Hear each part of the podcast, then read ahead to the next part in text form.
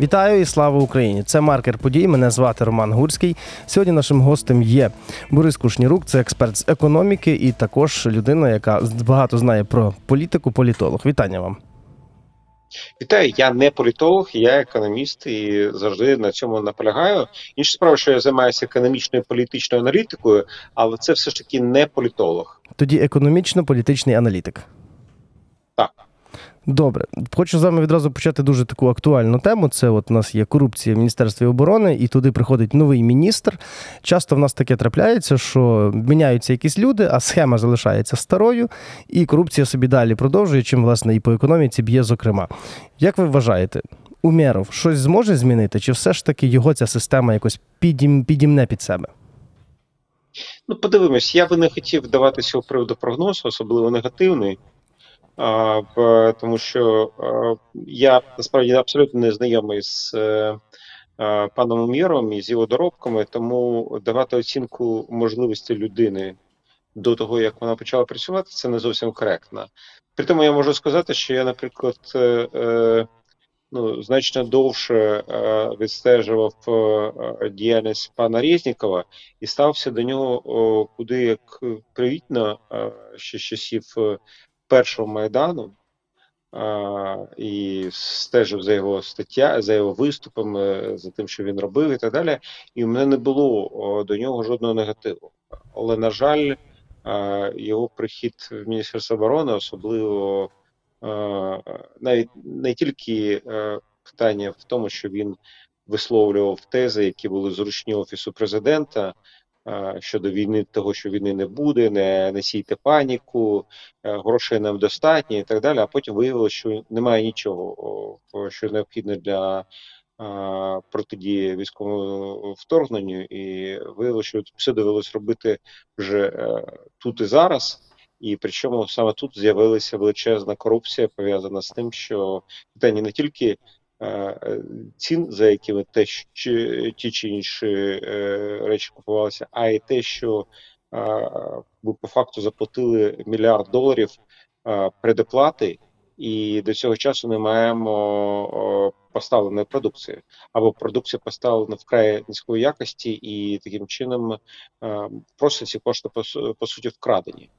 І коли пан міністр, звітуючи про свою діяльність, сказав, ну так що, це лише там 3% витрат в Міністерстві оборони, то я хотів би зазначити, що це все ж таки $1 мільярд.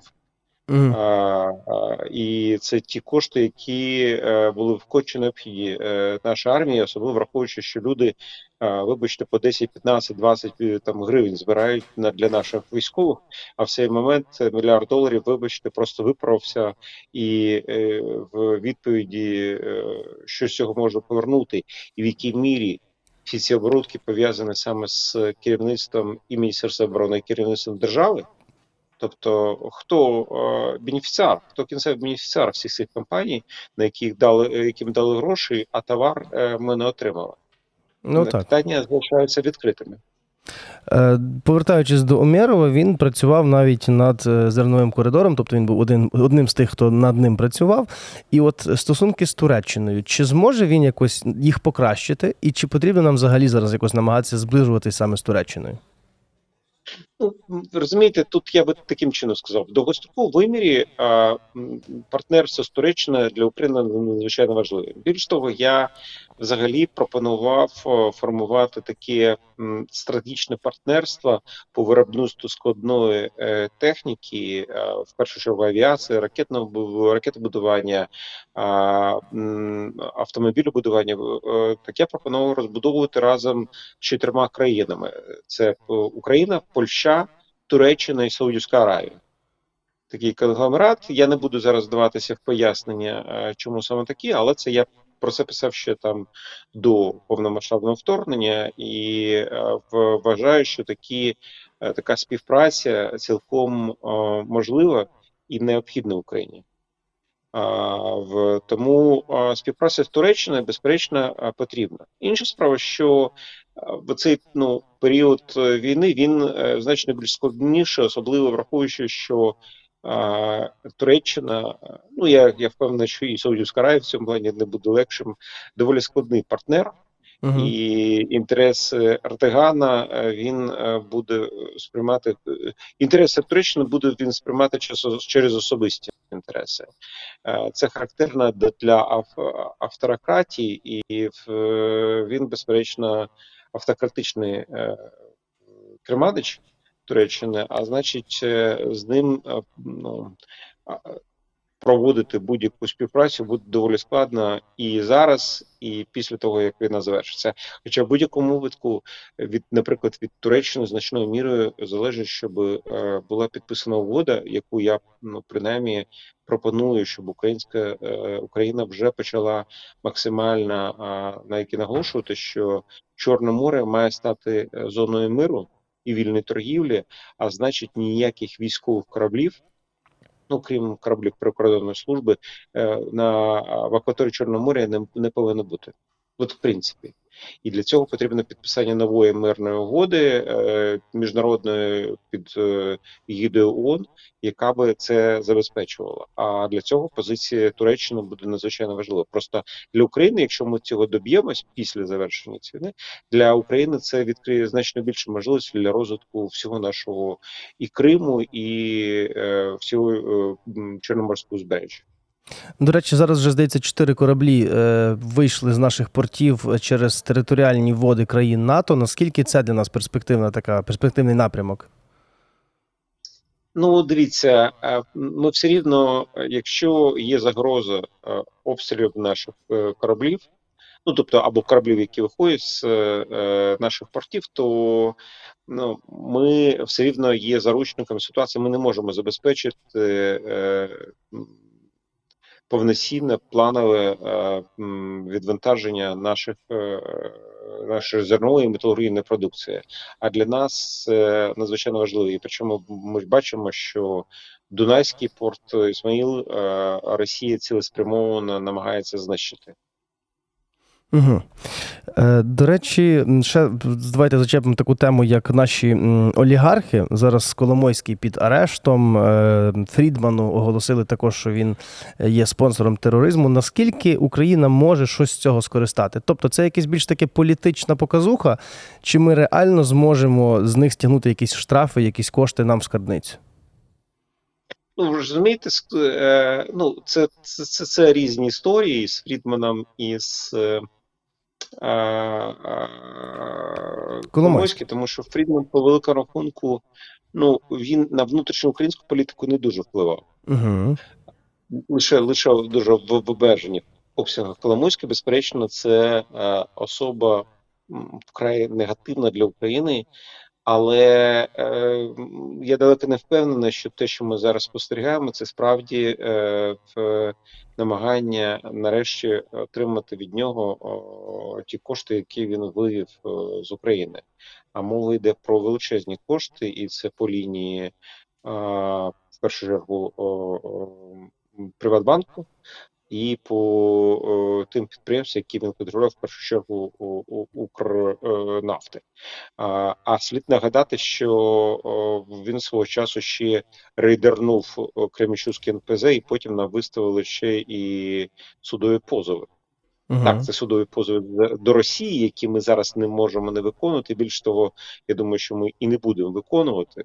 Все зачитається, що називається, в рахунок компенсації в Україні, яке має Росія платити. Але сам факт, що Коломойський – це постать куди більш адіозна для України. І я вважаю, вкрай шкідлива з точки зору навіть філософії, яку сповідував цей олігарх. Тобто він, це не суто українська історія, він виступав завжди в ролі павука. Він будь-який актив захоплював лише для того, щоб максимально висмоктати з нього всі ресурси, спустошити, і після того він міг легко його викинути назовні без жодних проблем, з величезними боргами тощо. Тому в питанні Коломойського це питання, ну, навіть складніше, ніж просто питання там розмов про олігархів. Це питання філософії, яку саме цей олігарх сповідував. Вона певною мірою відрізняється від тієї ідеології, яку сповідували інші наші особи, дуже багаті і дуже впливові, скажімо так. Але з Коломойським, ну, у мене, чесно кажучи, немає такої впевненості, що за цією політичною, ну, кримінальною там, справами, що його справді хочуть притягнути до кримінальної відповідальності. Вибачте, це більше нагадує намагання максимально його відвести від НАБУ і САП, тому що НАБУ і САП мають достатню незалежність, а поховати кримінальні справи проти Коломойського в межах СБУ, це можемо згадати історію з паном Татаровим, якого саме в такий спосіб позбавили кримінальної відповідальності. Тому у мене немає, на превеликий жаль, немає впевненості, що ми не спостерігаємо таку дешеву виставу на, скажімо, для того, щоб обдурити і українське суспільство, і американський уряд. До речі, чи може бути цей такий захід з цим всім ув'язненням до приїзду Блінкена приурочений? Можливо. Цілком. Більш того, наголошую, дуже важливо, що, наприклад, там справу по Коломойському розглядатимуть в апеляційному суді, розглядатимуть після повернення Зеленського з США. Не до, не під час, а після. Ну, щоб ніяких питань йому там, в США, по факту не задавало. Тобто, щоб ще навіть не мало чого спитати, так? Ну так, ну як там, буде суд ще. Тому я на превеликий жаль, ну потрібно просто розуміти, я, до речі, бачив, один із громадських активістів написав, що, мовляв, от, там, брешуть, що Коломойський і Зеленський були друзями, вони ніколи не були друзями, це там маніпуляція Порошенка, що до чого тут Порошенко не зрозумів, тому що Порошенко ніколи не назвав їх друзями.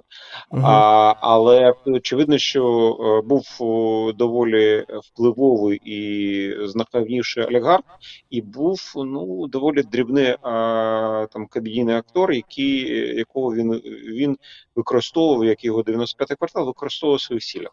Тобто, ну, абсолютно неспівмірні в постаті з точки зору того, яким чином він спілкувався. Ну, пам'ятаєте, були аудіозаписи його спілкування, наприклад, з Олександром Ткаченко. Не хочу просто їх оприлюднювати, ну, там, фрази, які там звучали під час розмови, тому що там з матюками вони, тому я абсолютно впевнений, що він приблизно таким ж чином спілкувався і з Зеленським. Тому ні про яку дружбу там навіть наближені йтися не могло, і тим менше, і при цьому Коломойський з крадених з Приватбанку гроші, проводячи купу офшорів, тобто, ну, класична схема з відмивання коштів, потім їх направляв Зеленському і його партнерам. І тут якраз, ну, от у мене велике питання, в якій мірі пан Зеленський зможе зі своїми партнерами потім відмазатися від цієї історії, тому що те, що був факт відмивання коштів, і для цього були використані саме вони, це факт. А значить, вибачте, це з точки зору і західних правоохоронних органів, і українських, це, ну, кримінальний злочин. Тому, чесно кажучи, я не дуже вірю в те, що ми побачимо при Зеленському в Коломойського, який буде засуджений за ті злочини, які він здійснив. Так само у нас зараз відбуваються ротації, наша влада проводить, і переважно вони чомусь стосуються саме антикорупційної і сфери оборони. Як ви думаєте, чому саме тут? Чи це дійсно якесь намагання навести лад, чи це знову ж таки вже, можливо, навіть підготовка до виборів в 24-му? Ну, антикорупційних я тут не сказав би, тому що ми побачили заміни в НАБУ, але вони були в межах тієї ротації, яка передбачена законодавством по строкам. Інша справа, я не дуже, знову ж таки, вони поставили, умовно кажучи, там на 100% свою людину на посаду голови НАБУ, тому в мене є великі сумніви, в якій мірі НАБУ зараз може самостійно щось розслідувати, тому що, ну, витік інформації від керівника НАБУ Офіс Президента, ну, ймовірність, скажімо так, доволі велика того, що це відбуватиметься. А що стосується, наприклад, призначень на Фонд держмайна і на Антимонопольний комітет, ці перестановки, вони навряд чи щось змінюють. І крім того, я це вже пояснював, знову ж таки, це окрема тема, це питання, в якій мірі вся модель управління економікою у нас правильно, управління з точки зору держави. Тому що, на мій погляд, і Антимонопольний комітет, і Фонд держмайна – це мають бути інституції, які підпорядковані, мають бути підпорядковані уряду, і уряд як політична інституція, яка відповідальна перед парламентом і перед державою, і перед суспільством, вона, оці інституції мають діяти під керівництвом уряду, і уряд має нести за них повну відповідальність. У нас же їх зробили а-ля політично незалежними, хоча насправді ми ж розуміємо, що і Антимонопольний комітет, і Фонд держмайна – це, по суті, інституції урядові. Тому у мене є питання, в якій мірі вся ця модель, вона є правильною з точки зору співвідношення уряд, парламент, суспільство. Тобто очікувати якихось радикальних змін нам не варто? Змін я не очікую. Причому, знову ж таки, коли говорять про Антимонопольний комітет, в ринковій економіці і в західних демократіях антимонопольні органи надзвичайно важливі. Але питання полягає в тому, що для того, щоб, наприклад, Антимонопольний комітет міг ефективно працювати, і його рекомендації були ефективні, має бути, знову ж таки, правильні дії з боку уряду. Тому що правильно вибудувати стосунки економічні, які би не породжували монопольного зловживання, це в першу чергу відповідальність уряду. Якщо цього немає, то Антимонопольний комітет небагато зможе чогось зробити, а знову ж таки це те, в якій мірі у нас неефективно побудована модель. Угу. То у нас уряд повинен нести повністю відповідальність за економічний блок, в тому числі за діяльність антимонопольних органів. І от останнє питання на сьогодні – бізнес. Про нього дуже багато говорять, і от знову відновили оці от перевірки. І тут, як завжди, є своя темна сторона місяця. З одного боку, ми добре знаємо, які в нас бувають бізнесмени, як вони люблять і приховати, і тому подібне. А з іншого боку, ми добре знаємо, що ці перевірки часто є синонімом до слова «кошмарити». Кошмарити середній і малий бізнес. Як ви думаєте, чи варто їх відновлювати? І якщо, можливо, варто, то в якому вигляді? Знову ж таки, я цю тему вже коментував для журналістів. В чому проблема? З одного боку, сам по собі перевірки начебто не є проблемою. Інша справа, що, по-перше, під час війни ми розуміємо, що особливо для малого та середнього бізнесу це величезна проблема, тому що саме для них будь-які подібні перевірки – це, як правило, паралізація діяльності. Коли це велика компанія, то у неї там є купа інституцій, які здійснюють свою діяльність, а перевірка може йти сама по собі. В малих та середніх компаніях це, як правило, параліч всі бізнесові діяльності, і поки перевірки не завершені, вони не дуже можуть працювати. Тому це, по-перше, під час війни це проблема подібного гатунку. Крім того, питання полягає в тому, в якій мірі, знову ж таки, уряд і парламент правильно побудували економічну модель, яка би зменшила можливості для зловживань і потреби в них. Ну, наприклад, я безліч разів пояснював, що саме малий та середній бізнес має сплачувати лише ЄСВ лише з мінімальної суми, з мінімальної зарплати, як це є, наприклад, для айтішників.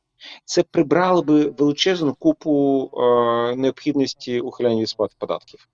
Всі моделі, які існують, в тому числі навіть по несплаті, по приховуванню товарів та послуг, які виробляються компаніями, вони би просто в них не було б потреби. Чому? Тому що ЄСВ формує додаткові платежі, по суті, не тільки в межах ЄСВ, але і ще й в межах податку на додану вартість. Тому що фактично ПДВ залежить від розміру прибутку і від сплати на фонд оплати праці. Це дві складові доданої вартості, з якою сплачуються податки.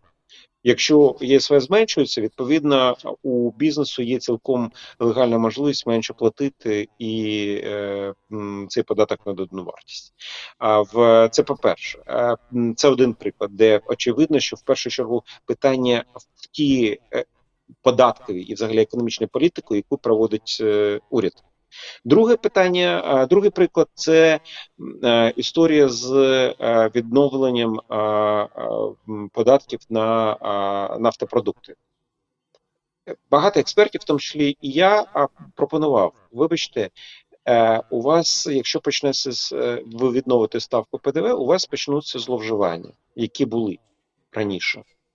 Тому у вас є можливість запровадити єдину ставку акцизу для всіх видів нафтопродуктів однаково, знову ж таки, для того, щоб не було зловживань по різним нафтопродуктам, є міняти коди і, відповідно, ухилятися від сплати податків.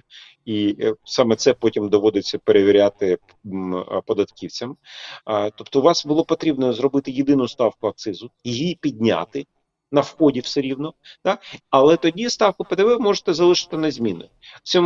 Ту, яка була там 7%, чи не піднято до 10%. За такої моделі ухиляння від сплати податків було б в рази менше, і зловживань було б в рази менше, як з боку бізнесу, так і з боку потім податківців. Ні, замість того, щоб зробити так, відновили ставку ПДВ і при цьому зробили ставку акцизу для різних нафтопродуктів різну. Все. Створили просто такі лабораторні умови для створення максимальних можливостей для зловживань як з боку бізнесу, так і з боку податківців. Третій приклад, буквально на днях я почув, мені стало смішно. Гральний бізнес. Угу. Ні для кого не секрет, що є, спочатку нам обіцяли захмарні надходження до держбюджету від грального бізнесу, потім цього не сталося і почали кричати, що відбувається. Зараз, що оголосили податківці, і їх підтримав гетьман.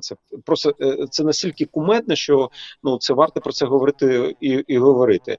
Вони сказали, окей, якщо, як в принципі за логікою, що ти вніс, зробив внесок в те, що ти граєш, потім, якщо ти отримав дохід, ти з доходу платиш податок. Угу. Це правильно, все логічно, це має бути. Наразі так. Кажуть вони, буде все тепер не так. Всі кошти, які повертаються на рахунок до гравця, він має податковуватись. Уявіть собі, ви внесли 5 тисяч гривень. Виграли там ще 5 тисяч, не з 5 тисяч ви мали би сплатити податок. Зараз ви маєте платити не з 5 тисяч гривень доходу, а з 10 тисяч гривень доходу. Але ще кумедніша ситуація, якщо ви щось програли і потім часткову суму повернули.